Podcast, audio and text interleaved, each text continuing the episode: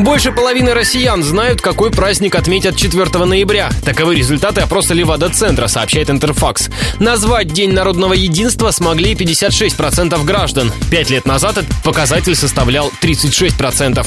Радио Ростова узнало у горожан, где они проведут завтрашний день. Да вообще ни предпочтений, ничего. У меня все спонтанно. Я ничего не планирую обычно. Я моряк. В ближайшее время я уезжаю в рейс, только куда пока еще не знаю. Куда отправят? В Краснодарский край уезжаем, в Краснодар. Проводить время с семьей. Ну, дома валяться на диване.